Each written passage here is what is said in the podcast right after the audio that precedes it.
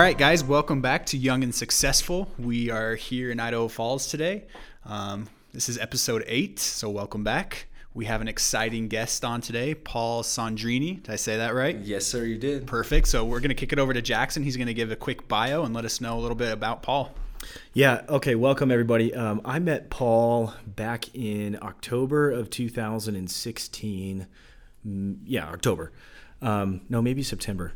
Anyways, what I did was I first went into a, a jujitsu class, and Paul is one of the instructors there. He's a black belt at the academy there, and uh, we kind of just became friends. He's got a really cool story. It's entrepreneurial from the very beginning um, of his career. So we thought we'd have him on. A quick bio for Paul. He was born and raised in Oceanside, California. Um, he, he was raised by a single mom who was sick.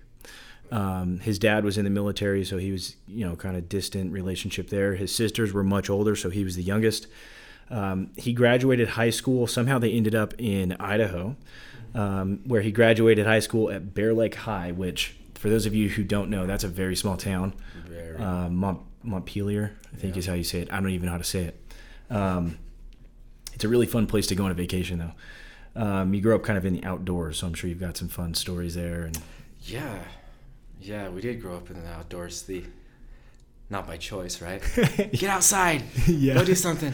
quit bothering me. Um, yeah. So, uh, most military families have the opportunity to live on base. We, we uh, Is that how you were in? That's why you were in Oceanside. yeah, my Okay. dad was a Marine, so uh, we had the opportunity to live on base. But for whatever reason, we didn't. I was pretty young. Uh, my first memories are with my dad, but shortly after he was on on the way out. You know, um, that's kind of a They got they got divorced or Uh, yeah, they ended up having to get divorced. It was a, a very uh, tumultuous relationship. They didn't have a lot of. Uh,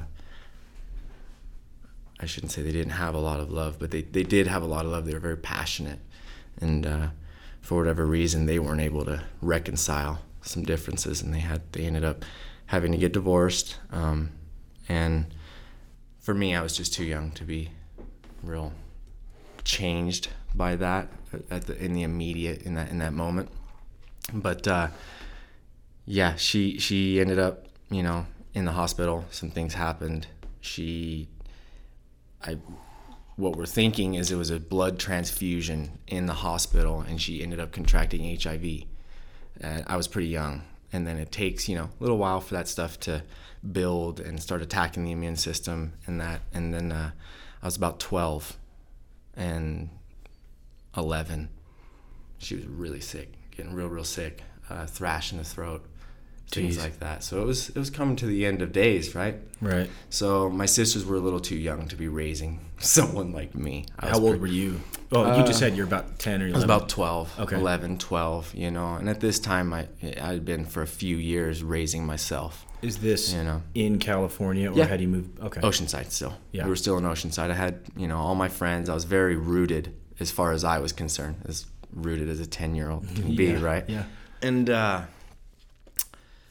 yeah, I got the news that we were moving to Idaho. Um, I, I was kind of kept in the dark as to why. My sisters knew what was going on. Um, I did not. So you Like I say, they're six family here in Idaho. Yeah, I had grandparents uh, who have since passed. Okay. You know, rest in peace. Um, but at that time, she was bringing me out here to be raised by them. I didn't know. I was pretty naive. So we get to uh, Salt Lake City, and she has a heat stroke. Grandparents come get us. We're in Idaho, small town Idaho. Big change from Like, Oceanside. oh my gosh, I uh, my first idea was to go find the skate park Yeah. and the skate shop.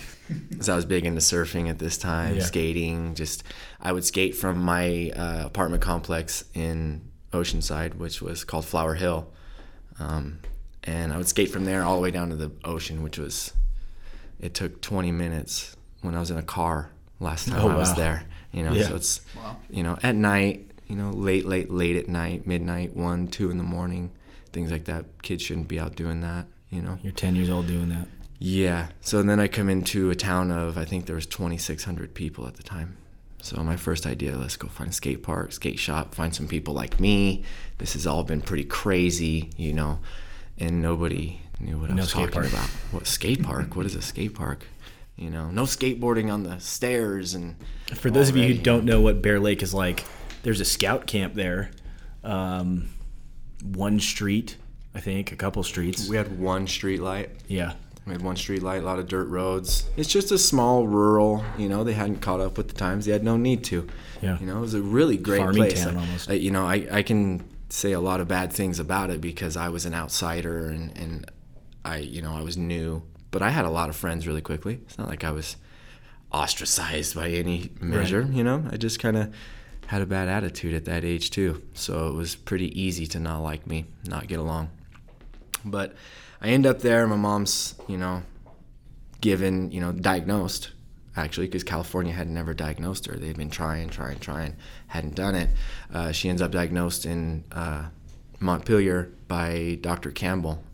You know, I, we owe a lot to him, and uh, she's fine today. She's in remission. She's, Wow. Really? you know, yeah. So. That was a twist. I did not think it was going to end. Uh, yeah, well, and then Good. since, since then, she's actually had breast cancer, Oh man, and then you know, just been sick with. she's as a, a, she's as a an trooper. AIDS- She doesn't give up. man, she is the strongest person I know. I find a lot of inspiration thinking about her every day because she's sick every day. Like her her baseline is just when we're feeling really crappy that day. That's her baseline. Yeah. You know, having a real good day is a day that she got to sleep last night. She's eaten. She hasn't thrown up. You know, her she's just good that day. That's a really good day for her. So. Makes you appreciate life a little bit more. Oh huh? man, you see that. You know, it's it's hard looking at mom to get that appreciation, but uh, you know, I get a lot of inspiration out of it too because she is the strongest person I know. You know, so I give a lot of thanks, and I'm not to. I, I don't want to uh, sound like too angelic, but we butt heads too. You know, we're both still Yeah. pretty strong-minded, strong-willed individuals, but uh, I owe her everything. You know, Dad had his reasons for leaving, and they are what they are. You know, I'm over them. We have a my dad and I have a good relationship now, but uh, it took a lot of years for that to happen. You know, which is unfortunate. But uh, ended up in Idaho, middle school, eighth grade was my first year there, and uh, football. You know, I, was, I wasn't in a real good trajectory when I was in California. Things weren't going really well. Had you you had gotten mixed in with probably not the best crowd or something? Is what you're saying? No, I was born into the wrong crowd. Gotcha. As a matter of fact, you know, um, it wasn't really, am I going to fight on the way home today? It's who, Right. when, where, will I have any friends? Will they have friends? You know, like it was kind of an everyday type of thing. So fighting has been something that I did. Man, I remember some of my, before school, before kindergarten, I remember getting in fights down at the sandbox and, you know, 'cause it was an apartment complex of, I think it went up to like J, I remember an H, you know, A through H in buildings, and they were f- fourplexes on either side. And most places had kids, Yeah. so they had like a little common pool and uh, tennis court, basketball court, and all that stuff. So there was a lot of kids, man, which was awesome. You know, you might might say that it was like inner city living, San Diego inner city, which isn't really Right. Right. you know, it's pretty nice inner city still, but uh, a lot of kids, man. A football game was always pretty easy to get going. You know, basketball games were pretty easy to get going. So I look back at my childhood pretty with with smiles and and and good feelings. You know. So then you get out. You get out to Bear Lake, Oh, and eighth grade going into ninth grade high school. mm-hmm. Were you a good student? No. No, like I said. I, like I said, I had a, a fairly poor attitude just towards life. You know, I felt really victimized. I felt pretty entitled, um, but at the same time, I was really willing to work. You know, I was willing to put in a lot of work to whatever it was that I wanted to be really good at. Skateboarding was my life at that time. Uh, sports were also something that uh, I got pretty into as well, uh, and enabled me to uh, express my athleticism on a, on, and expend the amount of energy a child like I had. So, sports became a big part of my life. skating already was, snowboarding already was, that crowd in and of itself is a fairly abrasive crowd. You know? Right, yep. And I really embraced that aspect of it. You know, punk rock. Yeah. And, and just you know, just being kind of an asshole. diem. Yeah. You know, like excuse my language, but kind of you know not being a, a good dude. You know, didn't have a ton of really close friends. I had friends that kind of locked, liked the obnoxious aspect of me. I think, um, but not really anybody who had skin in the game when it came to our relationship. You know, but I did have a few. I'm not missing you guys, but you know they just weren't. You know, today I have a lot of friends that are that way. Not then. So when you were in high school, did you have any idea what you wanted to be? Zero. Didn't even you hadn't even Zero given it any I hadn't thought. even. Yeah, I wasn't thinking past. Friday night. You know, Friday night, the Yeah. weekend. You know, sometimes report card when it was getting close. Like you know. So you cared a little bit. Yeah, I cared a little bit. I think what it was is I was competitive. There you go. I was very competitive, so I didn't want to be the kid with like Fs because then you're stupid and no one likes dummies, right? You're the kid So- that pulls down the class. Right. Gotcha. So I, I was always fairly intelligent enough to grasp what was going on. So I was, you know, able to at least sound smart, you know. But I really didn't like homework. I really, math was just so hard for me, Oh, who likes math, anyways? you know. You know, Davey does. yeah, he does. He does actually. He, he was telling me a little while ago. Yeah, I enjoy just looking at spreadsheets and stuff, and that was just the craziest thing I'd ever heard. You know? I was like, "Am am I in a movie right now?" yeah. Are Well, someone serious? has to, right? Yeah, that's crazy. Glad it's him and not me. Yeah. So it's not that I wasn't a good student. I just didn't apply myself. 'Cause I was a great skateboarder. I was a great snowboarder. I was a great athlete. Um, but it was never really put on to me as a real important aspect of life to be a good student. You know, I wasn't forward thinking in that in that uh, respect.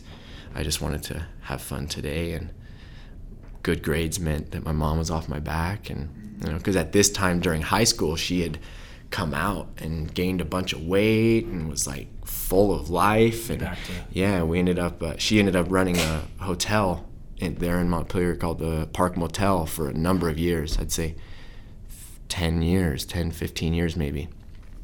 Uh, 15 sounds long, 10 sounds more right. But, uh, you know, doing that, and that's a lot of work. You know, Yeah. she'd clean the rooms, she'd wake up in the night and check in everybody and just run the whole place for, for uh, some family friends.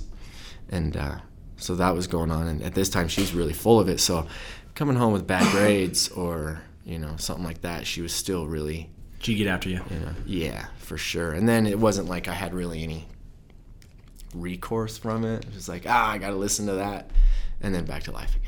You know, which I didn't want to deal with it, so it was easier to kind of at least try a little bit.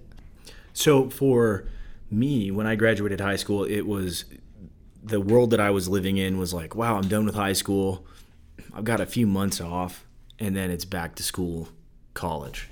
Right. And I've never until right now thought about what it would look like for somebody just graduating high school with no desire at all to go to college. And you didn't want to go into the military. So I did actually. did? Oh, Yeah, okay. yeah. I had a friend who was in the National Guard, and uh, he had convinced me, man, you need to do this. It'll go to co- it'll go into college, and I didn't really have aspirations to go to college necessarily. Like, did you have a job in high school? I did, yeah. Well, odd jobs around sports seasons and things like that, but I never had a consistent job. So I, you know, I wasn't in a career by any Yeah, means, you know. yeah. So what? I mean, what was it like? I mean, you graduate.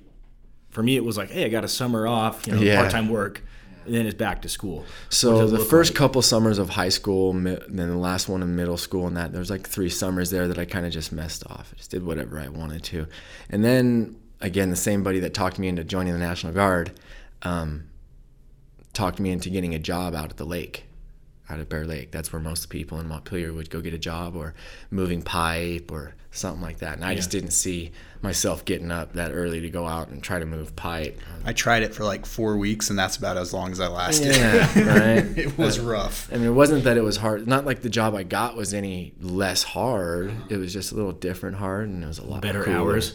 Well, no. So I got a job at Bear Lake Sales, which is a uh, jet ski rental, jet ski boat rental. You're the second guest we've had that has sold and used jet skis or four wheelers. Yeah. That's Go funny. figure. Interesting, huh? Um, dude, it was such a cool job. It was for a 16 year old kid to have access to jet skis and boats and, you know, 16, all you're worried about is chasing girls and all Hanging of that, out. right? What a better job, you know? Right. So it ended up being a pretty cool gig. Um, but I was always pretty, like, I don't know, I guess you'd call it entrepreneurial at that time. I always wanted to try and find a way to do something on my own to do this or that or that or this. And that was, I guess, I would have to say towards the end of, of high school. So coming out of high school, I was already kind of like, man, it, I wanted that instant gratification. You know, I think uh, I had that addict mind of, you know, I want it now. I can have, what can I have right now? I didn't want to put four years into college and then come out indentured with a bunch of bills, not knowing what I wanted to do. And I'd already had jobs. So I was like, I'll just go get a job for now. And then, you know, we'll see where that goes. And, you know, it in hindsight, I mean, it all worked out. But I would never, ever recommend that to my kids. You know, my kids will be spoken to about thinking forward and understanding that, yeah, it might seem like it's taking longer, but it's actually happening faster. What is it? Uh, if I had seven hours to chop a tree, I'd spend the first four sharpening the axe. Right, yeah. Something like that. Yeah. So, you know, the school is sharpening your axe. The school is, you know, getting yourself really primed and ready. I think. I think today it's just it, costs so much to go to school, you know, and there's not enough emphasis on like trade schools, which is by luck of the draw what I ended up doing, going to a somewhat of a trade school. Like an apprenticeship almost. Right. So I ended up with a uh, uh, one of my good buddies moved up from Montpelier with me. His name's Brent B. Um, we're still friends today. Still, he's here. I'll probably go see him after. Shout out, you Brent. know? Yeah. um, so he moved up with me, and he ended up meeting a guy named Brian McBride, who uh, owned a construction little business at that time. You know, a truck and some tools, and knew a couple guys that were helping him find jobs.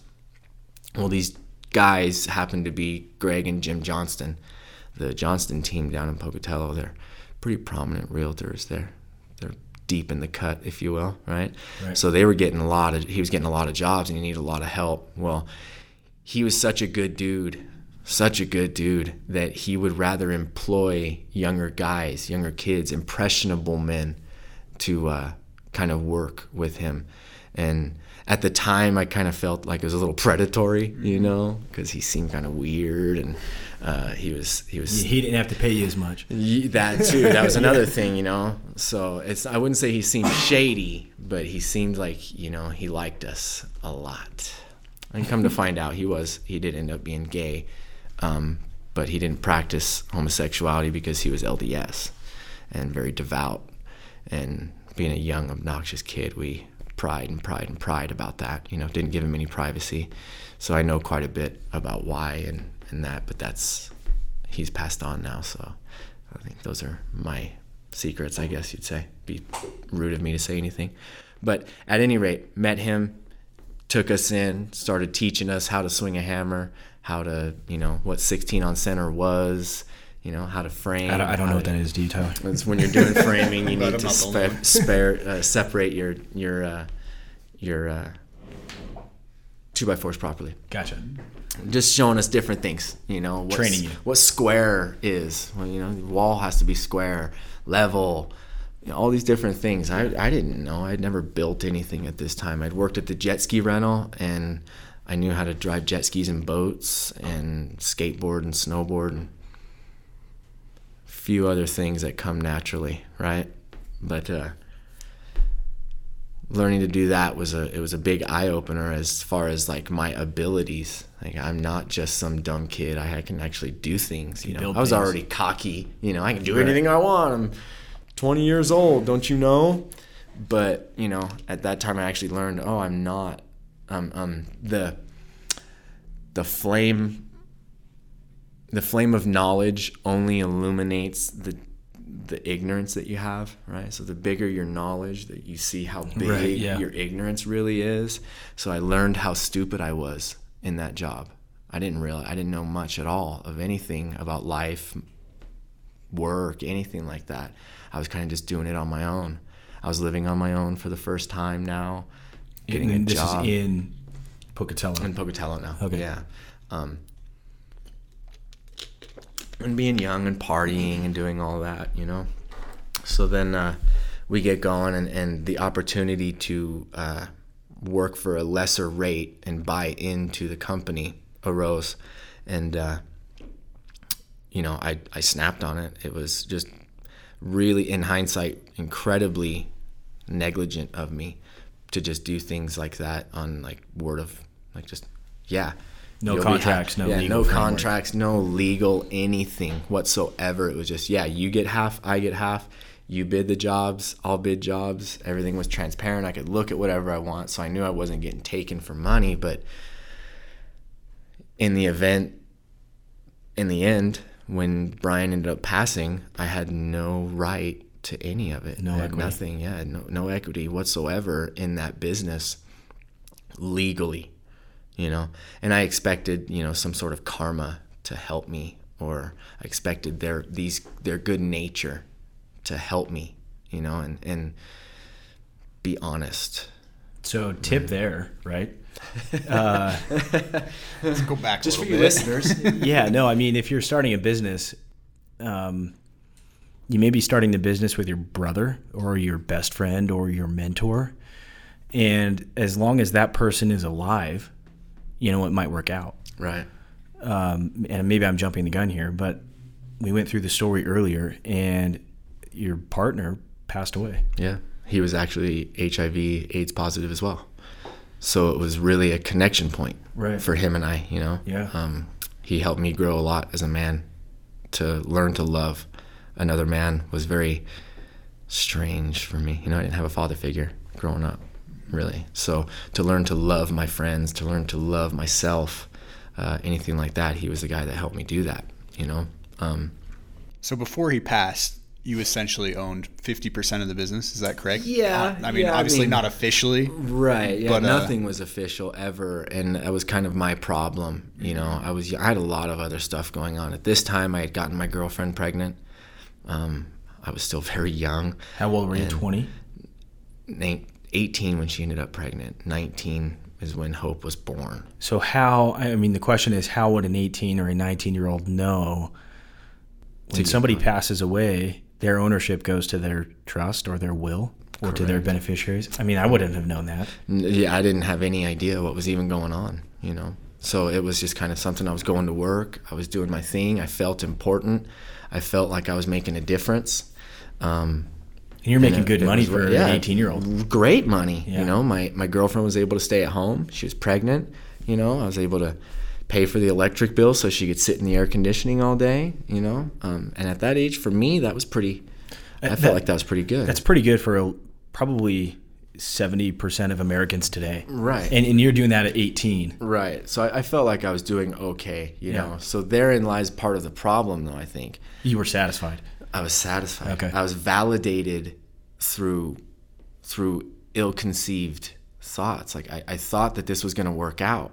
I thought that not going to school was going to work out, and it's because I had success early, you know. And that success can be treacherous because you have to stay diligent and you have to stay aware and cautious, even when you're successful. Because that all it takes is one person to pass, and there goes your success. Absolutely. So going back to that, always make sure you have the proper paperwork in Always, place. I mean. You, something you don't think of. It could be, you know, a brother, like Jackson said. It could be your your best friend. It doesn't matter. Make sure it's in place because it doesn't necessarily mean that they're going to screw you over or anything. But something unexpected could happen, like someone passes away, and Yeah. if that paperwork's not in place, Right. you know, something Yeah. like that could happen. Unfortunately. Well, and I found also later in business endeavors that you know when somebody doesn't want to sign contracts, that's also indicative of their intentions, right? Absolutely. So, um, but it was never like that. Brian was never. We just never. It never arised It just- yeah, in no one thought about it. conversation. It wasn't it wasn't anybody's fault explicitly except for just not thinking about it. exactly, You know, he didn't think he was going to pass. I didn't think he was going to pass. He wasn't trying to screw you over. Right. So for whatever reason, it, it happened, and it helped his family out. I was young enough. I recovered. I'm in hindsight. I'm totally fine with how everything transpired. It's totally okay. Um, I would never change anything. You know. Part of this, uh, you guys had your construction business where you would kind of remodel houses and you, you partnered up with those real estate agents. But another thing that a lot of people were doing at this time where they and they found a lot of success was flipping homes. Yeah, man. And Yeah. that you know the 08 the the the housing bubble popped, you know, 08, 07, 08. Um, so you were doing this right in the middle of in the height. Yeah, at the perfect time if you look at it from a technical So point. we were getting, so we were funded. Yeah. Is essentially, you know, because it would have never happened had it, you know, had we had to really, you know, come up with the ends, you know, like everybody was funded back then. Anybody could just start a business and run a business, and it was easy to get it, and everything was. They were just handing it out, you know, because it, it just that's just the way the business was working at that time. so not only were you fighting this kind of psychological battle of look i'm 18 i'm successful i own half of this company you're also in the middle of probably the most arrogant economic bubble of all time. Real estate always goes up. Look at i can buy this house i can remodel it and flip it and make 100% 200% and so you had all these things fighting for you and then then it kind of just went Well, yeah, even that idea of I can buy the house, I can flip it, I can make this much money, da da da da. da that's a house of cards, man. Right yeah Because you're someone has to buy the house. yeah Any and so they, we say it a lot in business, right? Anybody can start a business, but you really haven't made it until you've sold your business. Right. Right. Who have you built enough value in your business that somebody else will purchase it? Because anybody can just buy a lawnmower and go mow lawns, and sure you're going to have some income, but are you really growing? Are you building a product here? And a business is kind of a product, is it yeah not? Or system or, or system or however it is you know but it's it's to extract money and that product will help you extract money from economy so you know it's a house of cards and my house of cards fell you know and I, I think it happens to people today even though even with you know the lending laws in place I mean, it things that are happened to. Lehman Brothers. The they've been around for Yeah. Decades, Right. hundreds of years, not hundreds, but big, one of the big investment banks Yeah. fell in 08 in the housing crash.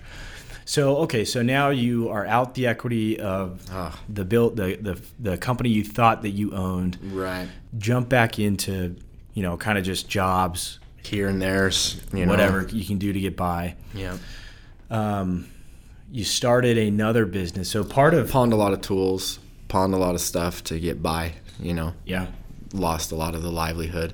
And most you know I, don't, I, I say this facetiously but most intelligent people would pick their tools up and go find jobs Right. you know? But i was very defeated. I was very you know lost and th- i didn't get all my tools. You know obviously half of them were his you know? So i had to really kind of pick up from scratch find jobs ended up working at zoomies for a little while working at a, a jewelry store for a little while, um, but wasn't ever utilized.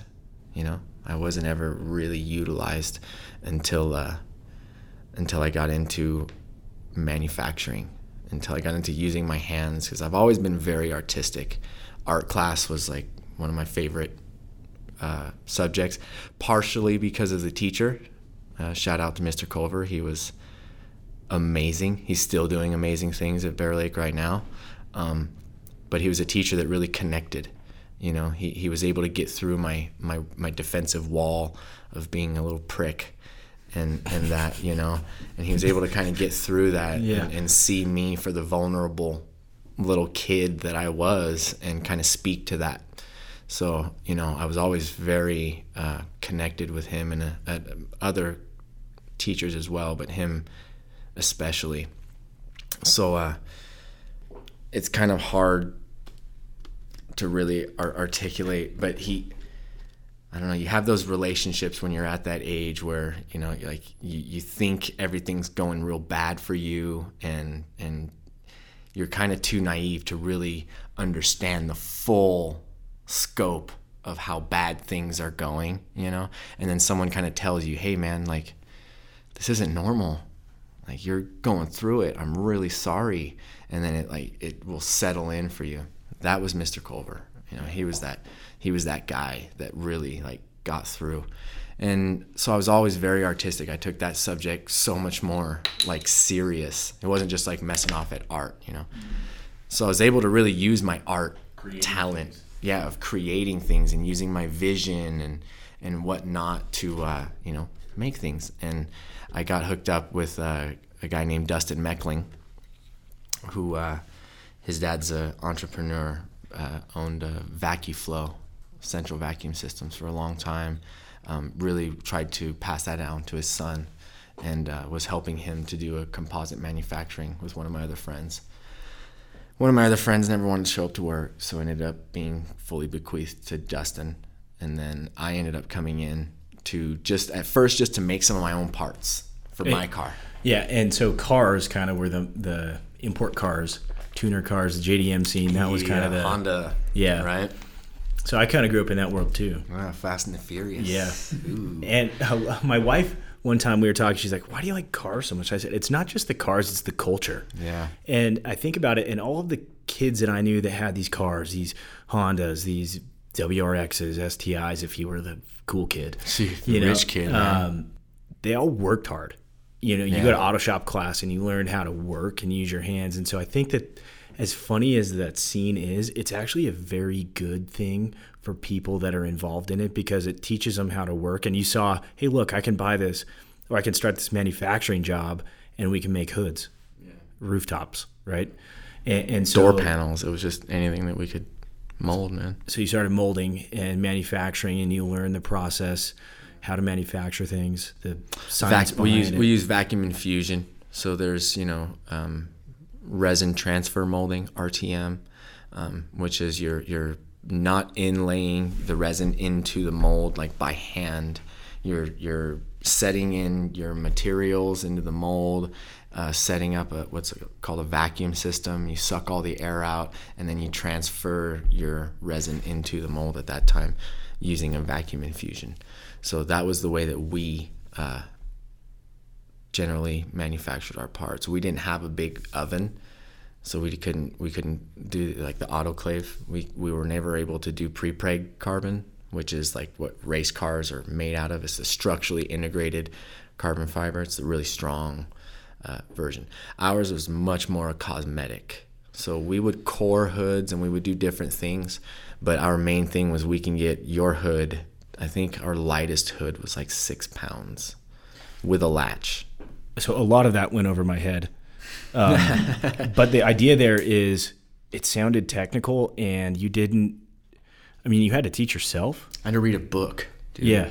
There's like so, thousands of pages, and and you learned you you taught yourself. Get on online um, stuff, online forums. Just like you know, a lot of guys are on Honda Tech. A lot of guys are on yeah, yeah. You know, whatever, and they're going through you know VW natural Vortex, right? Yeah, yeah. VW Vortex, and they're going through naspira- natural aspiration. They're going through forced induction. They're going through all these different. Uh, um, forums, if you will. Same thing with vacuum infusion and composite manufacturing. You have forums just like that. Um, you're Is that how similar... you marketed the business? No, we marketed the business specifically through Honda Tech. Okay. Yeah. So it was uh, we had the real time TSXs. Yeah. Those two, the team of TSXs had our hood, and when we bid them out, they actually had to call a well, for, they didn't have to, but they did for whatever reason to ask us why we were two and a half times more than everybody else that they'd gotten the bid from. And Dustin with his silver tongue, man, was able to sell it, and they. That's why we got our TSX mold in the first place. Was going through the real time real time TSXs, and uh, that kind of snowballed into the Integra roof cap. So we went with the DC Integra roof cap, which is the 94 to 01, and uh, uh, one of my buddies, actually Mike Scott, was the idea. He was he was the brain behind it um, and he's also been, since we were 16, very, very uh, handsy, very good. His dad was a construction owner, and Mike's just always good with his hands. So he came in and had the idea for autocrossers that still like their nice car. You know, nice cars come with a sunroof. that's just kind of the way that it works now. That's a lot of weight on top of the car. That's Yeah. the highest. That's the furthest away from the center of balance, right? So taking that weight out was huge. But now you have a suction from no sunroof, right? So putting a cap over the top of that was the inspiration for the roof caps. And it ended up being a very, very hot product. Sold a lot of them. A couple other companies I think are still selling them. Um, and now, you know, I don't know how large your fan base is in the in the automotive industry, but this company did not go down lightly. It went down in flames. Um, we did what we could to to save the people's money that had been entrusted to us. Um, but when things are embezzled, things are embezzled, and the money is, is nearly gone. So that was your business partner stealing from you. Stealing from customers. Yeah, You know, I'm yeah. not going to say that he stole from me because, you know, I had to put up my shop and, and my, you know, the last little bit of materials that we had. You know, it, it happened to us at a pretty inopportune time. I don't think there ever is an opportune time, right? To be embezzled. right but uh, you can take it a little easier sometimes times, yeah, than yeah. others you know and uh, at that time it was probably the perfect time if you were trying to put us out Yeah. you know we needed a, a carbon reorder the government was buying tons of car like 90% of the carbon that was manufactured was going to the government the, the rest of us had to fight over 10% you know so carbon prices were through the roof resin was going through the roof because the oil was doing what it was doing Yeah. all this other stuff you know so a, a, a catastrophic situation arose and it was very volatile and it ignited and boom and I, we were out we were just done So, so looking back, could there have been business? Um, could there have been measures that you should have taken to prevent oversight. that? Okay. oversight. Just you know. Transparency. transparent. Well not because i could have at any time went into the office got on the computer you know done that. But in order to save labor i'm going to build all the hoods myself. I'll have an extra four hours on the clock tonight. Oh well. You know i'll do So, this so you I'll were trying to optimize, and you and you thought that I needed he- more help. I needed more help so that I could be in more places, so that I could keep a track, you know, because this wasn't, it's not like I went into this blind. I knew Dustin was capable, but I didn't think that, I thought we had such a good thing going that he didn't need to. You know, we were going to SEMA, we were wanted to to traveling, we were, you know, we were doing real things, you know, we were doing real things, you know, real companies were dealing with us. It was, it was happening. We were right there. Um, you know, people were talking to us about investments and moving the shop somewhere a little bit closer to the heat of the market, which is California, California. or the East Coast somewhere, right? Yeah. So we were looking like, man, this is this is really going somewhere, and I think that's what kind of scared Dustin, is he was scared, achievement is right around the corner. You know, afraid of scaling and and the additional risks. Whew, they are frightening. Yeah. They really are. You know, it's a big ordeal to have yourself involved with. You know, but you know, you you know, with no risk, no reward, you gotta have balls to to make it to the top, and you know, it is what it is. So, after this one went down, um, you told me you, you had to scrape together the cash. You gave as much pe- as many people their money back as you could, try to make it whole. Yep. But there wasn't any money or capital left. Oh no. Shut the doors. You've Walked gone on a lease even. Walked on I think three months of a lease that we had to pay. Yeah. Of two shops. You know. So. So you've gone through at this point two learning experiences. Yeah. Um, to say to, the least. yeah. Is is that what led you? I mean, is that did that push you really deep down into your depression? Yeah, you know, I would say oftentimes people don't really know that they're depressed. Right. They don't know that they're having issues at all, you know, so I can't really say that I've gotten better. Because looking in hindsight, I wasn't really unhappy. Um, I wasn't, you know, when I look at it, I think of depression. We just had uh, the dude from Linkin Park just kill himself, you know. Yeah. Like, I look at that and I don't understand how you ever make it there. How do you graduate to the idea that, okay, it's time to die right now? That's going to make everything better. Like, I don't understand that. So, I the think it's one of those things that's almost impossible to understand unless you've been there. You know what I mean? Right, mean? It's like it's easy to kind of point your finger and be like, "Oh, why? Who, who? How could you be that low in life?" You know, someone like like you just said, the lead singer of Linkin Park. You know, he's had all this success, all these good things going, but I think it's just one of those things that just kind of takes over your life almost, and you stop thinking. I think that the the, right way. difference between um, people, certain people that struggle with depression. So my dad shot himself, Oh, I'm sorry. and um, it hit home. But I realized that, and when I saw the news yesterday, I was like, man, that guy has six kids. You know, he was at the he was successful. But the difference, I think, from people that are able to, and maybe I'm way off here, but um, people can realize they're going through depression and can fight it and then other times it just totally takes over people and they don't even realize that they have this disease or this problem and so it sounds like through your your story you know everything was kind of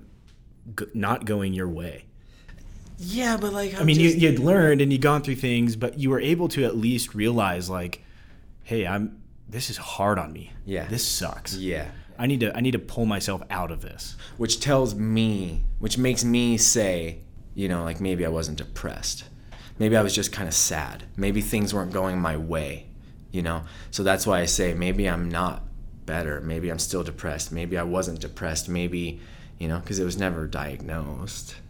But But you had you had been going through. issues, you know? Yeah, You young spent- 20 issues, man. You spent a lot of your time building these businesses, and your partner screwed you. Yeah. Uh, well, I shouldn't say the first, First part, partner. no, yeah. yeah. Un- Well, hey, dying, events. he still screwed me dying, man. Yeah, yeah. I'll see him one day.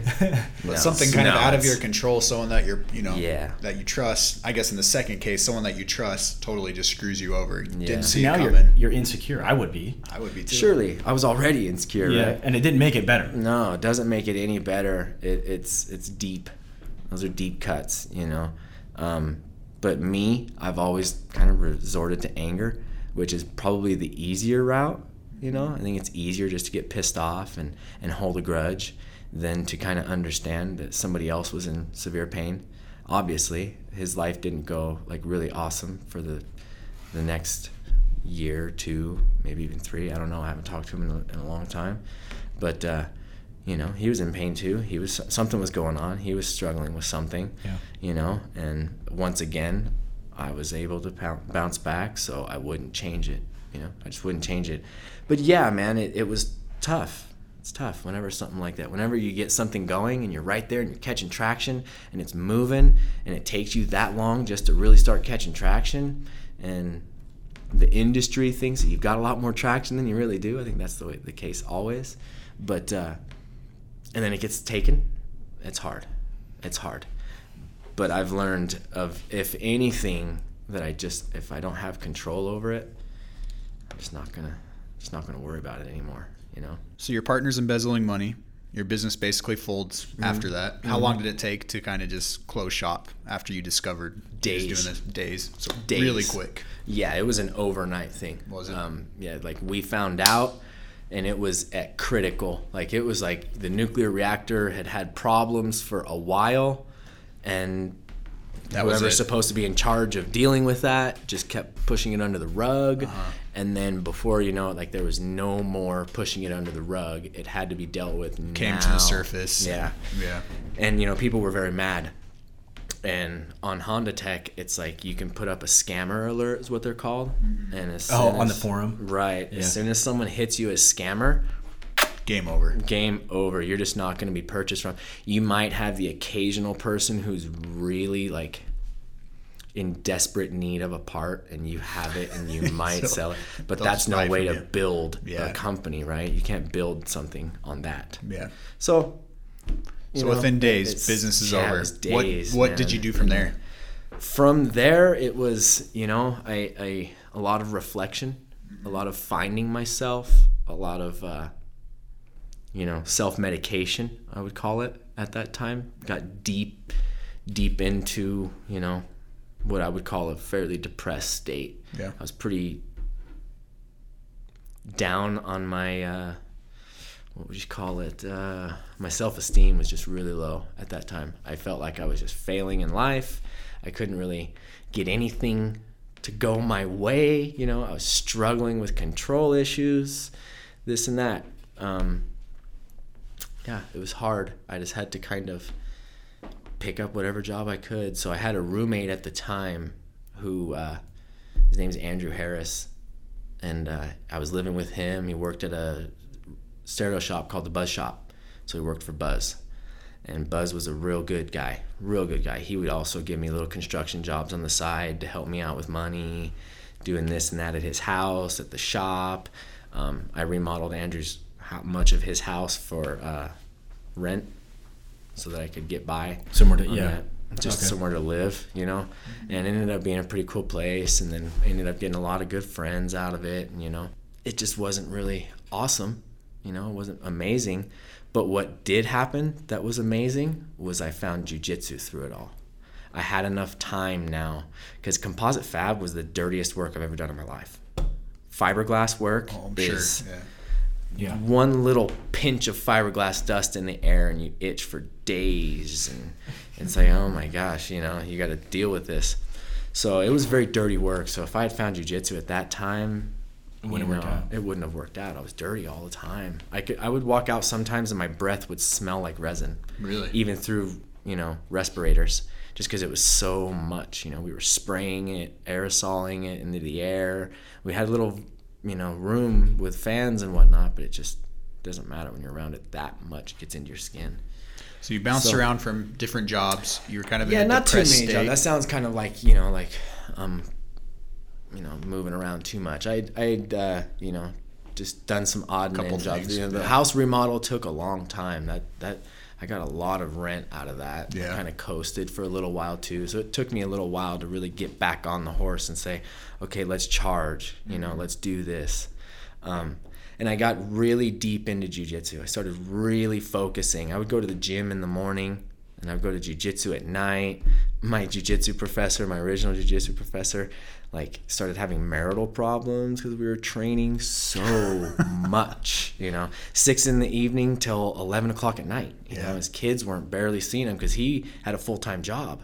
so he was gone all day. He was basically. gone all That's- day, and that's then Mark, he'd be right? gone all night. Yeah, Mark Massey. Good guy. Yeah, Yeah. great So guy. Just backtrack Great a guy. real quick before we get deeper into this. How did you discover jujitsu, and Oh, what man. made you want to So, start? So going back into the conversation from a little while ago, I was always in. I was always fighting as a kid. Yeah. You know, um, I grew. I we were very ethnically diverse in Oceanside at that time. There was you know lots of everything everywhere, everybody. Um, but that you know, I ended up fighting all the time, just all the time at school. So I was always rough, you know, and then I didn't have a real great attitude, so I ended up having to defend myself because of that, you Yeah. know, and so fighting was kind of always part. I've always knew what it was like, this and that. Um, I was partying a little too much, drinking a little too much, you know, doing that too much. So fighting was also part of that. It kind of goes hand in hand with that. And one of my buddies that was working with me, his name's Mark Lassiter. He uh, he saw a poster with what we thought was was Royce Gracie because all the Gracie brothers like look really close. Yeah. If you don't know Carlos from Royce, from you know a few of the other brothers, like you'll think that they're all the same. And the Gracie brothers, just so people listening, they probably don't understand. Oh, yeah, yeah. They're uh, kind of pioneers in the jiu-jitsu world. is that right? They're mo- they're mainly credited for the evolution of jiu-jitsu Yeah. to what it is today. You know, Okay. that's a whole podcast right Yeah, there. for sure. And, uh, But just just a little background so people understand who you're. and talking eventually about. i want to tie in here I, we talk a lot about jujitsu and i talk a lot about it and i've had both of my instructors on now um, it's not necessarily the reason why we bring it up isn't necessarily on this podcast at least because of the actual sport but it's because of like the mentality and everything that goes into it and how it helps me personally in business and things like that. So that's kind of the angle here. It's not so much about like hey how to become a become a professional jiu-jitsu player? Do you say player i don't even know practitioner. Sure, practitioner, player, uh, but it really does help, and we're going to tie that in. Yeah. Um, okay, so you see the poster. You're a yeah, fighter. he's like, oh man, this guy trained with the man with Royce. Let's go down and let's go check it out. And all right, you know. And at first, I was really skeptical. I don't know about that. You know, he didn't have the flyer with him or nothing. So he goes by himself and he comes home. He's like, it, dude, this is the real deal. You need to come with me. You know, and this Let's was go back in 2006. six. Okay. and uh, it was in the Westwood Mall, and he had pictures all around. It was under Gracie Barra at the time, which is a really uh, big school, really well structured, you know. So when we did our research on it, you know, we had found out that we weren't going to an MMA school. We were going to a jiu-jitsu school. We had no idea. Yeah. Um, so Mark's background comes from Kempo karate into judo into jiu-jitsu and that shines through in his jiu-jitsu now so his striking into his judo into his jiu-jitsu is very smooth so we learned all of that at that time right so I came up in under judo rules, under jiu-jitsu rules, and then there was always a certain level of striking and self-defense.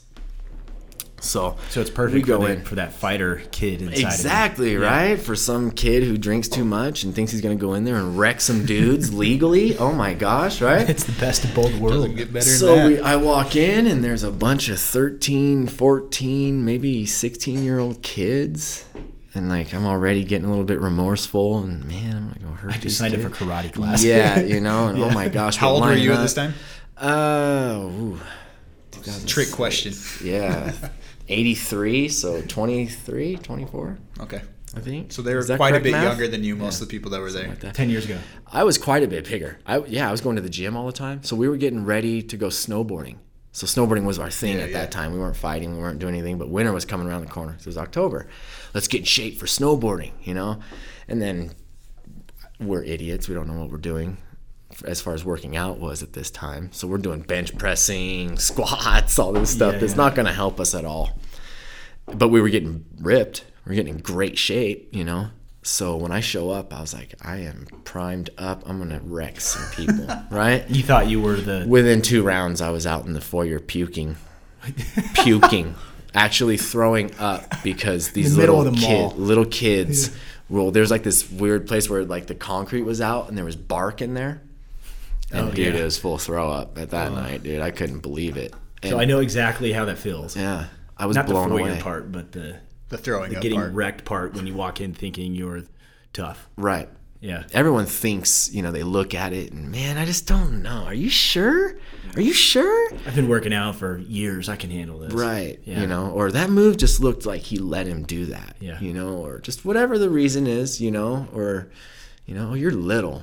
You're a little guy. I can, that won't work on me. Yeah. Well, everybody chokes. Mm-hmm. Everyone goes to sleep you know everybody's knee only bends one way exactly yeah, without right? pain yeah so you know we show up and i'm just I, I am totally blown away by the effectiveness of this you know so the next night we showed up with i think five more people so there were seven of us now so he had seven 20 something year old White young belts. dudes brand new guy, yeah. brand new guys rolling into his gym you know he had to have just been so excited because yeah. there was nobody in the gym at this time. I and think jiu-jitsu is really popular now. I don't have any idea how it was. I hadn't even heard of it until like 2015. There you go. So well, Idaho had one black belt at that time. Him. I don't think Mitch had moved back from uh, Brazil yet, or if he did, I just hadn't met him yet.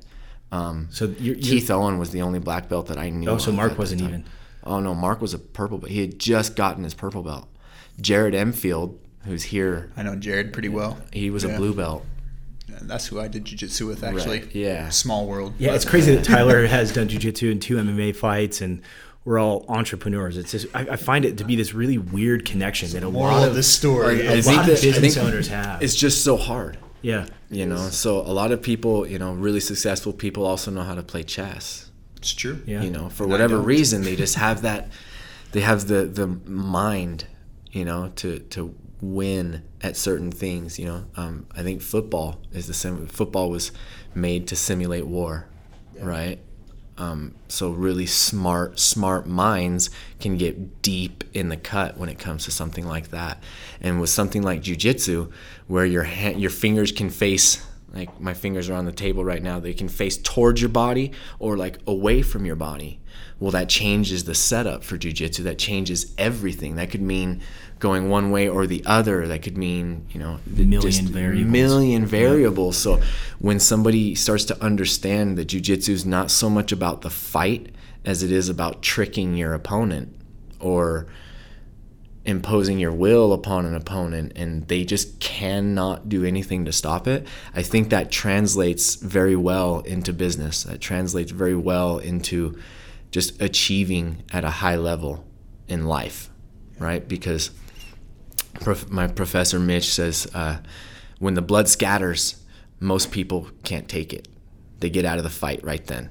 As soon as they see the blood spray, ah, they get really timid. And you can analogize that into business as soon as you know you get low in your investment and you're it's not working out exactly how you thought and you're having you're encountering some issues and you're having to rebuild out of a hole or whatever it is, it's easy to get cold feet and back out and pull away and this and that.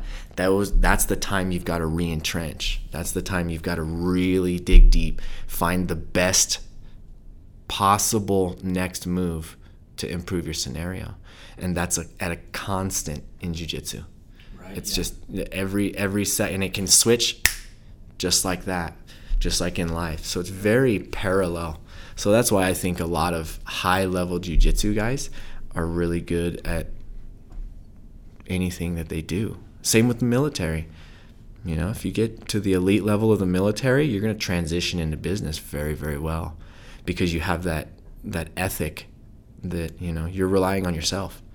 Yeah. There's no team to hide behind. There's no football like in football you have a, a team, basketball you have a team, you know, where you can say, "Oh, you know, the I did this, but they didn't do that or you know whatever the team wasn't cohesive we didn't gel and it didn't work out you know that's not blame on any one person we take that collectively well with jiu-jitsu with business with you know i think wrestling you know with uh, golf golf anytime yeah. where you're just singular what happens is what you did you can't blame it on anybody that brings out the best in an individual so I think that therein lies the parallel. Yeah, it teaches you how to advance from certain situations, especially when they're terribly uncomfortable. Right. And that happens to me all the time. Every time I walk into the gym. And sometimes you, you can't. And you learn to tap, which I think also translates into you learn how to give up and start over. Right. And, Walk away and try something Walk new. Away. And yeah. there's nothing wrong with that. So that translates into business, I think, pretty well. Yeah. I've okay, never had a problem walking away. for whatever reason, it's been pretty clear. Got to go. Got to cut your losses. Can't go home, but you can't stay here, buddy. You know, like that's always been pretty clear in my business and also in my personal lives. It's always been pretty. See, clear. I'm the opposite, man. Like I want to hold on to everything. I have a hard time just like giving up, or you know what I mean? Yeah. Knowing when to walk away. So I think, yeah, like you said, like with jujitsu, these different things that kind of teaches you that that there are times when it's like, all right, it's time to tap, time to throw in the towel, whatever it is, you know. I was listening uh, to a podcast uh, where they were interviewing this hedge fund hedge fund manager named uh, Mark Yusko or something like that. He runs Morgan Creek Capital, and he said one of the best uh, characteristics that very successful hedge fund managers uh, have is their ability to watch the trend and contribute to the trend. And if they make a certain investment that turns on them, unless there's absolutely no reason that it has turned on them and they're fully uh, convinced that they're right, they will bail and they'll get out and they'll they, will they will go with the trend and not fight the trend.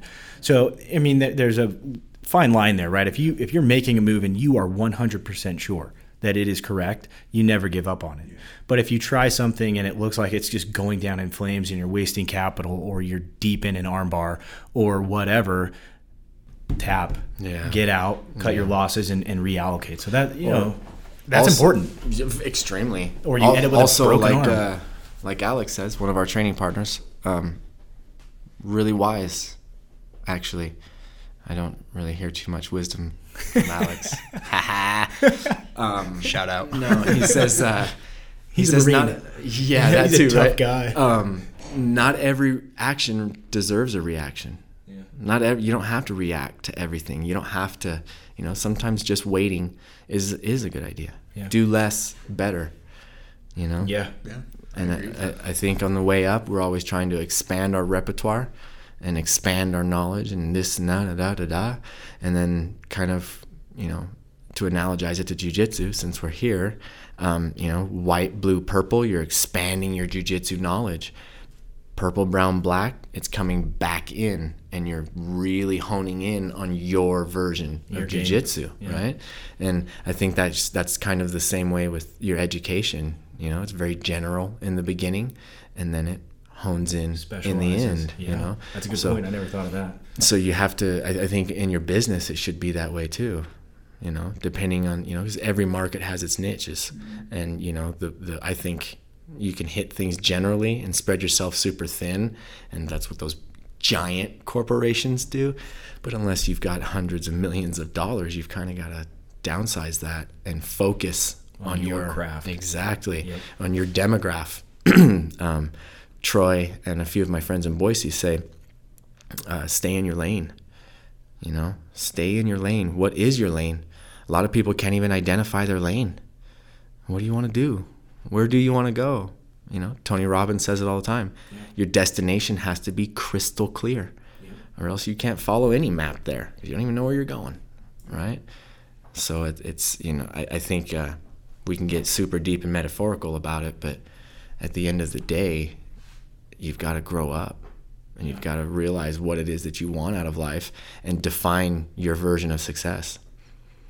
My version of success isn't what most people think is successful, you know. I've got my house, I've got my kids, my wife, everyone's beautiful, healthy. I love them all.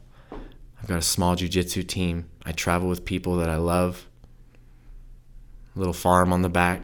I don't need much else, you know. I don't need a bunch of numbers on a screen in the bank doing whatever. Money's a tool. It is a tool, and you need tools mm-hmm. to accomplish jobs and to experience life. But I think you know, all too often we're worried about what's going on in Bali, and and Hawaii, and pumping our Instagram, than worried about kids right here at home in Idaho. You know. Yeah, making a lot of money will make you successful in terms of having stuff, but it won't make your kids love you. No, Absolutely not. I think that success is where uh, where you're really riding the line of depression. That's when I mean you can't. Sure, you can be depressed without without it, without success. But I think success success makes it a lot easier to find yourself depressed. You know. So, okay, so tying this back in, um, that got deep. Yeah, That was powerful. That was feel like good. just end on that note and walk out. Drop the mic. no, that was that was really really good. Um, I'm gonna listen to that and blog about it. Or something. That right? was Seriously. good. Um, business idea. Paul turned jujitsu into business coaching. There. Um, so okay, so 2006 you start jujitsu. 2006 is also when you were struggling with self-esteem. You Mm-hmm. just gone. I mean, you had you've been struggling with it your entire life, but it was at a pinnacle at this point I would say, yeah. two failed businesses that you had given your heart and soul and put into. I'd actually lost my wife at the time. She wasn't my wife at the time, but I'd lost her too. She'd left. and that. Yeah. So getting her back was part of the rebuilding process. So you rebuild. Jiu-jitsu helps you find Myself. yourself, inner Me. peace. Yeah. You- How? yeah. Well, it was finally a, a room of people that I could be around that uh, honesty was at a, the purest level I'd ever seen it. There, there's no lying in jujitsu. There, there's you can't do it. You just can't do it. Um, so the honesty, I think, was something I'd always been searching for, and something I'd always um, not take not take it for granted, but something I'd always afforded people that just didn't deserve it. I trusted people to be honest, and they hadn't been honest. And this was a place that I didn't have to trust anyone to be honest. I just had to show up, and I knew Yeah. You you can't know, fake it. You can't fake it. So it was really something for me that was like settling. It was very settling for me to to be involved in the chaos of the fight, knowing that there's just no lies. Okay, this is the situation and it's bad. It sucks. I'm on bottom, a lot of pressure, my arm hurts, whatever. But if I make the right movements, I will be out. There's no like somebody's opinion of my movements or somebody else drops the ball and now I can't get out or none of that. There was none of that. It was just very pure honesty in jiu-jitsu and I think that that was very attractive and it enabled me to relax a great deal. Um, not having to be somebody that I wasn't, not having to live up to ideas or expectations that weren't real. especially not for me, was very freeing. Did it help you get out of the that you mentioned earlier, the victim mentality? Surely, yeah. I mean, I was always entitled and and you know wore my victimhood like a like a badge, but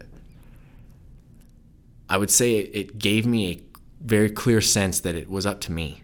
No one was gonna fix anything for me. Nothing was gonna happen because I did this dude a solid. He wasn't gonna come back and fix my life. Yeah. You know, like you hear of people helping out an old guy because they feel really bad for them, and then they get a bunch of money because the dude's loaded or whatever, right? That doesn't happen, you know, like it, it happens In country far songs, between, yeah. right? Country songs and stuff like that, but it's not something that's gonna like change your life. So you can't Right. bet on stuff like that. And it just, it, jujitsu really told me like, hey man, you're the one that's got to fix this, dude. You've got to do this. You got yourself here. You get yourself out, and you're the best person you know to get it done. So at this point, you're learning these lessons. How far into jujitsu did you start to realize that? Because for me, That I realized I was me, or that I realized realized this that- was helping. that it was helping you and, and that it was helping you. Day one. When I came home after day one, I was more relaxed than I had been since moving to Idaho. For me, it was after the first competition. I don't Yeah. know if you remember that. I do. I went 0 and 4. Uh huh. And I have never been bad at anything my entire life. Right. I've never gone 0 and 4. Mm-hmm. And I realized, like, man, I failed. And then I could blame it on the ref or I could blame it on whatever. Um, but it, it teaches you right out of the gate that if you fail, it's your fault. Right. And if the, the sooner that I was able to accept that, all of a sudden my jujitsu, it's still not even comparable to some people, but it started to progress. And so that translates very quickly over or into normal life, right? Relationships.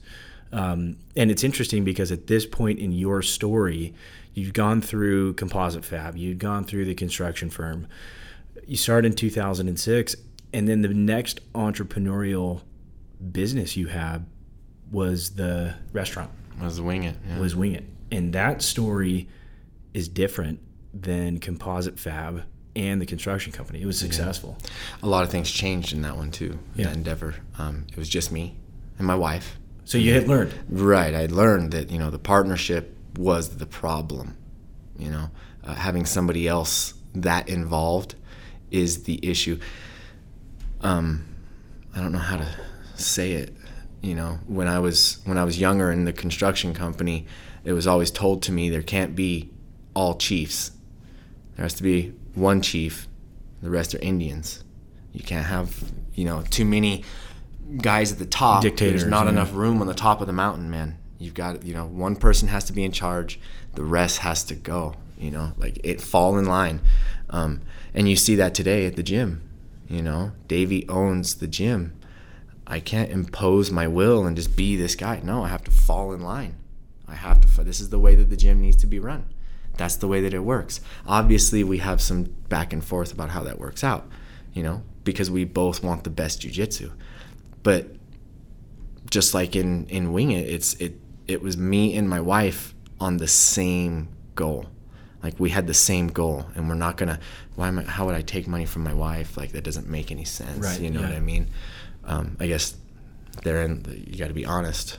I work with my wife a lot. Um, yeah. Tyler works with his wife. It, it's kind of just if I do something detrimental to me, it's going to hurt her. So I might as well do something beneficial for the both of us because it is one. Right. So I think that was a big factor in Wing It. Um, and then that also, I was I was not working just for myself. Yeah. I was working also to help our brother-in-law out.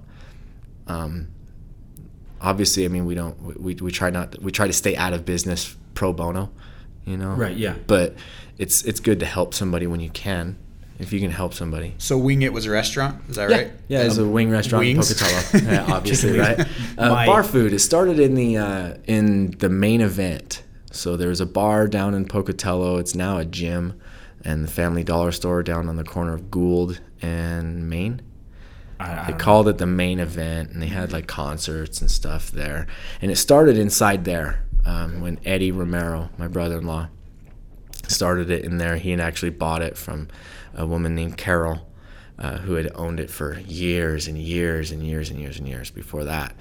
So and it was Wing Out when she owned it, and then Eddie got it. It was Wing It, and then when we got it, we just kept it as Wing It. Um, the main goal there was just to kind of get in it, get the landing gear down, Optimize um, it. optimize, and just kind of get it to where we could walk away pretty easily. Get it a product that would be easy to sell, um, and then walk away. You know, So you bought it from your brother-in-law? Is that Uh, right? yeah, yep. Okay. And what year was this? 2012, according to my timeline. Yeah, I think so. Something like that. Now we've, we're going through all this timeline. Too many numbers to forgetting. So Math. all of all of the the lessons you had learned from Composite Fab and the construction company, jujitsu, jujitsu, that helped you optimize, gut, yeah, the hard work. rebuild. You know, the hard work aspect of any grappling art is going to teach you just how to work hard. Yeah. You know, just to gut it out, figure it out, work hard, work the extra hours if you need to work the extra hours. Um, unlike many other fight sports or martial arts or anything like that, jujitsu, and I shouldn't say any other or all other, but the others that I've tried and seen and been exposed to, is in jujitsu, it's about working smarter, not always harder. Sometimes you need to know when to just fight, but sometimes you need to know when to transition, when to use a new position, when to do something different Yeah. instead of just grinding through somebody. Um, so I think that's kind of, you know, the, the, the lesson that I got out of jujitsu and, and fighting was to go in not just being a brute and saying, I'll work all the hours like I did at Composite Fab, to not go in and just try to delegate and say, you do this, you do that, da, da, da, like I did in my personnel management type job, like at Zoomies and fans and stuff like that. Not do that either, you know. So try to find the balance of being the the head guy that you will answer to me, you'll do it my way, and you know the nurture versus nature. Try to do both of them, you know, and that was a big key to the success. The, the other thing is that the person who was largely in charge of the cogs spinning, you know, was my wife, and she has our interests at And heart so you, this time you found the right partner. the right partner, I guess Yeah. you could say. Yeah, I found the right partner. And again, just like in jujitsu, I was able to relax and just kind of do my job and do my thing. And then the hard part about wing it is that's when I decided to go really professional with jujitsu and go to the highest level that I could find at that time. That's when I moved gyms. I moved from here in Pocatello and started training uh, in, well, down in Pocatello. We're in Idaho Falls now. But uh, started training in Boise and uh, under Mitch directly, doing privates all the time, and just really trying to assimilate to a new system of jujitsu. At the same time, I'm doing a new system of business. At the same time, I'm doing a new system in life. So it was a really jumbly time. But I think that that was good for me. I think that I needed to have all that in my life to really make me grow into the next person, you know? And so the success that you uh, created at at the Wing It restaurant, uh, which side note, my wife says was phenomenal. I don't I don't think it's still around. I think you sold it and then I Sold the it, and the gentleman decided to move it to Spencer, Idaho. Okay, so it's still in existence. They just moved. Yeah. My wife Carly said it was delicious, and she's really really picky. So good job. Um, but the success you had there in the exit strategy allowed you to create some financial peace of mind some stability over You've got some year, rental yeah. property, di- you know, different portfolio. You're dabbling in, um, you know, you've got a side business where you make mouth guards. Yeah. Um, Just for the gyms that I know, my friends, and keep their teeth nice. I have a friend who's a dentist, uh, well, a dental technician, and builds makes teeth and stuff like that. Smiles by Dane. so, well, shout out to Dane. Um, so you're you were able to kind of optimize that, sell it, and that allowed you to pursue this new lifestyle. Right. It gave me enough of that tool money. Right. Yeah. So I had my tools back there, and they could they could pay my bills, and they could do my thing, and they could worry about the uh, reality of life. The day to day. Yeah, and then I could kind of focus on the dream aspect of it. Because my wife works for Mountain America, and she's very passionate about what she does. Yeah. What makes her really, really happy, obviously she loves jiu-jitsu too and she loves our family and our kids. But professionally to you know there's a lot of uh, people out there who aren't as financially savvy and don't understand interest rates and don't understand you know how banking really works. And she can change people's lives when they come in and Yeah. you know they're seven eight thousand dollars out the month every month just to come up on credit cards. And they're just they're dying you know? They're just drowning in debt and she can you know restructure their portfolio and fix it to where they can now afford that and have some extra money on the side And build you know, wealth. right she Yeah. can really change people's lives in that way so for her that's what she's really passionate about so i'm lucky in the fact that that has turned into a career for her at mountain america and it also pays well Yeah. because jiu-jitsu sorry listeners doesn't pay very well Don't you do it for the money. yeah don't don't don't do jiu-jitsu for the money Unless you're like five years old starting out. Yeah. Then give it all you've got. maybe Yeah, maybe. if, if, there's if certain that's ways your dream. to do that too Yeah.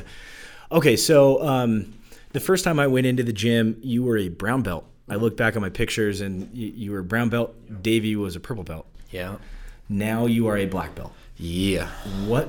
And just to put this in context, and maybe I'm not the best person to describe this because I'm I'm still new. Black belt in a lot of martial arts, you can get relatively easy compared to jujitsu. yeah i don't want to sound too braggadocious or anything Like karate, I think it's like you know a couple years. Yeah, you see kid belt, kid black belts all the time in a lot of martial arts. Jiu-jitsu is different. Um, You'll get called out for giving a fake black belt or wearing a fake black belt, and it's it's taken very very seriously, and it's actually a good thing. Um, but it takes a decade or so. Yeah, yeah. You know, they uh, say the average person, you know, and there's all the memes too. Average person doesn't get a black belt. It, You know, the yeah, there are not very many people that get a black belt. There, in fact, there probably aren't very many people that get a blue belt. Yeah, a lot of people will quit early, you know, because it's so hard. Yeah. Like like you said, you went 0 and 4. yeah, How many people go 0 and 4? They go 0 and 2 and quit. yeah, You know, you were willing to go those next two fights and keep trying. That's largely to attribute for your success as well in life because you're you're tenacious. Um, you're willing to try hard. Just because you fail doesn't mean, you know, you- you're not ever going to win. You just Yeah. got to change a few things and try again. Change a few things, try again. It's a constant thing. So success isn't an overnight thing. You know, it's just everyone only sees the overnight aspect of it. Yesterday you were here, today you're here. Yeah, well, there was all this legwork in before that, right? So in jujitsu, you know, unlike other martial arts, you know, and even within jujitsu, there's a spectrum of black belts. You know, I just got my black belt and I had to fight guys because I fight in Master One, which is you have to be 30 or older to fight there, just because I'm 30 yeah. four almost, man. I don't have the angst to fight seven, eight times in a day. Just, it's not in me. So I don't have the resources. I can make a lot of excuses, but Hey, I don't whatever. need to. I don't need to. Yeah, So I fight up there. So it's just, uh, you know, it, what did it feel yeah, like Yeah. when you got the black belt? Oh my gosh, that dude, it was. So I was super nervous. I don't think I understood at the time that you got your black belt how cool that actually was Oh yeah, yeah, because I was new. yeah. Um, Not a lot of people do at first. and I I not, I, I know for a fact I don't even comprehend what it's like. I'm still at white belt, right. but to see 10 years of dedication finally rewarded and i know that when you get your black belt it's probably like wow i have a lot more progress Again, that make. flame is growing. exactly it illuminates your ignorance right, Right. but did it i mean how did it feel explain it to get it from the person I got it from felt pretty cool too. Again, among the people that I got it with, it was pretty awesome. So there's you know pictures on my Instagram and my Facebook that uh, there's like 18 of us, yeah you know, on the mats, all black belts under the same guy. crazy Very close, and anytime you're in the trenches like that with your brothers, and you blood, you bleed, you sweat, you cry, you you have you find joy with them. It there's a bond there that it's you can't even describe it really. Gotcha. It's so deep. So to finally see somebody get that award, right? Because yeah, it's like after 10 years, say, some 11, some 17, some 20, some 6, 7. They're, Yeah, you know, and it's not about the time. It's just Yeah. about finally accomplishing that. that exactly goal. right and getting there but that's just not the end of the road you know and that's easy to say like oh it's not the end of the road but you know you're still just learning you're, that's the whole point the whole point long before most people's black belt they kind of succumb and understand okay like i'm in this for jujitsu. I'm not necessarily in this for a belt or you know i'm gonna get better as a grappler and the belt will come. You know at some point all jujitsu players will will figure that out and they kind of succumb to that. Um, but it's it's you know i have kids. I married my wife. I've done things professionally. I've done things personally but it's up there man with all of them you know top five maybe. I've got three kids and a wife so, So it's you know yeah there's four right? Yeah. so i'd say it's in the top five you know? Um, but man i guess thinking about that really you know just brings me to how rich my life is. I could you know it's really hard to fit, pick five moments to put on the top. I've got so many. So like getting my black belt was truly amazing it was um, inspiring. It was to a certain degree uh, scary you know like oh my gosh i'm here. Now like i have to be a black belt you know i have to personify all of that. I have to prove it. I have to carry the name and all of that. And then you know being under mitch to me was very important because i wanted to be under the highest source i could find you know and i had never been decimated the way that I had been decimated the first time I walked into Mitch's gym. And I thought I was good already. I was a purple belt already. And I'd won some competitions around and I'd fought some guys. And when I walked into there, I was not even average. Not even average. So I kind of knew like I need this is the graduation. This is that next level for me. And now I'm one of those guys that tests the black belts as they come through or the brown belts or you know that and I'm one of those sharks on the mat now. So it's pretty cool. It took a ton of work. Not very many people even understand the level of work it takes for somebody living in Boise to get to that level. Um, and then I live three and a half hours away. So it took a lot of dedication and this was all during the time that Wing It was open.